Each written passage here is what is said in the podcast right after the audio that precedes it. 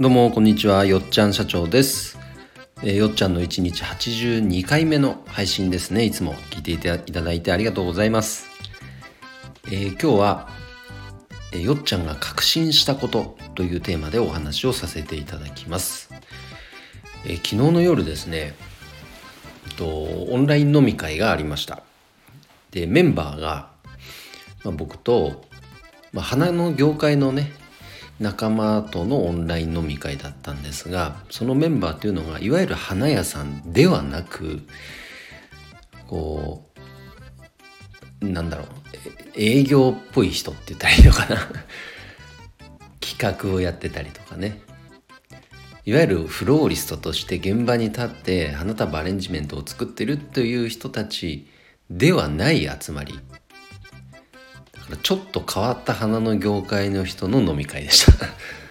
まあもちろんその中にね花屋さんもいるんですいたんですけどその方はその現場に立ちながら別の仕事もやってる。そんなスタンスでスタンスの方ですね。うん。それがねすごい面白かったです昨日は。で話の中でなんかこのメンバーだからこそできることやっていきたいよねなんていう話にもなり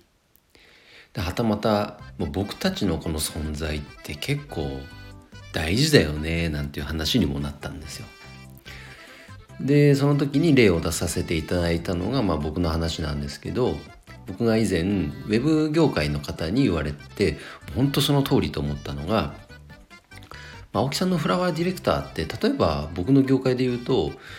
技術系のウェブ系の人いわゆるプログラミングとかも最新技術とかめちゃめちゃそっちに興味があるという人とあと営業系のウェブ系の人っているんだけど青木さんって要はその営業系の花業界の人っていうことだよねって言われてもうその通りですと。おっしゃる通り。そう。でなるほどと。で僕もその例えがすごい分かりやすかったんで他でも使ってるんですが僕がやってるこのフラワーディレクターというお仕事は本当にまさに営業とか営業系の花業界の人間のことです。もちろんただ営業やってるだけではなく企画をやったりマーケティングこういった分野のお仕事もやるわけなんですがこういう人たちっていうのは本当に業界の中にいないんですよ、うん、お花をね作るフローリストはもちろん山のようにいるんですけどじゃあその価値をこう伝えていくとかと企画をして何か提案をしていくとかそこに特化して活動している人が本当にいないのでそれは提案する人いなきゃ売れなくなっていくよねというのが昨日の僕らの話でした。他の例もですな。飲食店で例えた時にオーナーシェフがねあの自分の目の届く範囲で自分のお店を持って接客、まあ、ホールもやるっていうお店は、まあ、ありますけども忙しくなればなるほどだんだんだんだんイライラしてきて 接客もおろそかになっていってでそのおろそかな対応されたお客さんはなんかこのお店接客悪いなと思って二度と来なくなる。そういうことって花屋さんでもありあるよねなんて話をしてたんですね、まあ、だからホールスタッフっていうのはやっぱり大事だと。でシェフっていうのはやっぱり料理が好きだからそこに専念できるようなそういう環境を整備することって大事だよねっていうお話を昨日してました。うん、なかなかねこの話を業界の中の人とできることってほんと少ないんで昨日は楽しかったですね。ついついちょっとワインを飲み過ぎてしまいました。なので確信したことっていうのはやっぱりその需要が絶対あるということです。